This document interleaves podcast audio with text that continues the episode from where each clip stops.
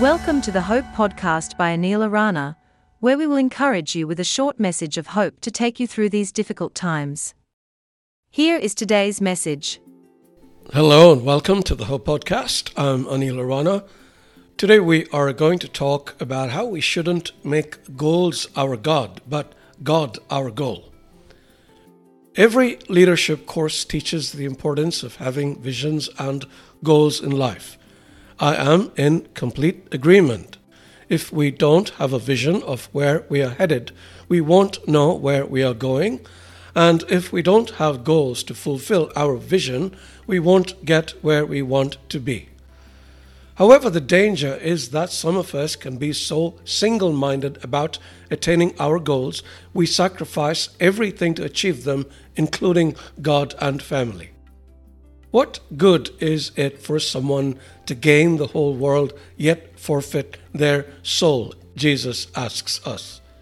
We need to ask ourselves this question from time to time to ensure we have our bearings right.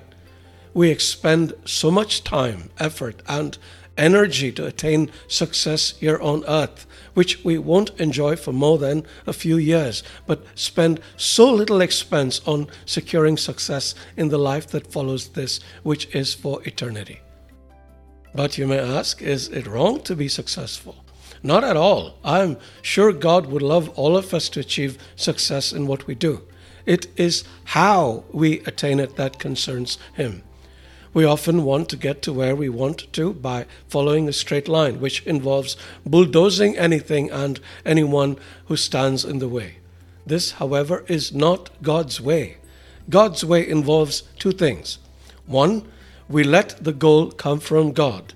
He might want us to preach the gospel rather than become the CEO of a huge multinational corporation, or vice versa. We should let God determine what our goals should be. Two, we let God direct us in achieving it. Think of it as driving a car with God sitting beside us. We drive, but He shows us the route to take. And as long as we listen to Him, we will not get lost and get to where we need to be, sometimes in grand style. Now you may ask, how do we determine these things? Through the Holy Spirit. The greatest gift that God gave us is salvation that came through Jesus.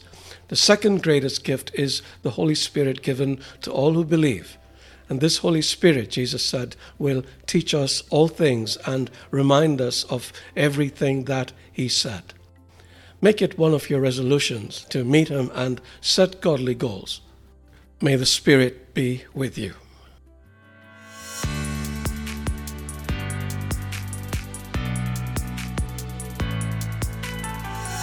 Thank you for listening to the Hope Podcast.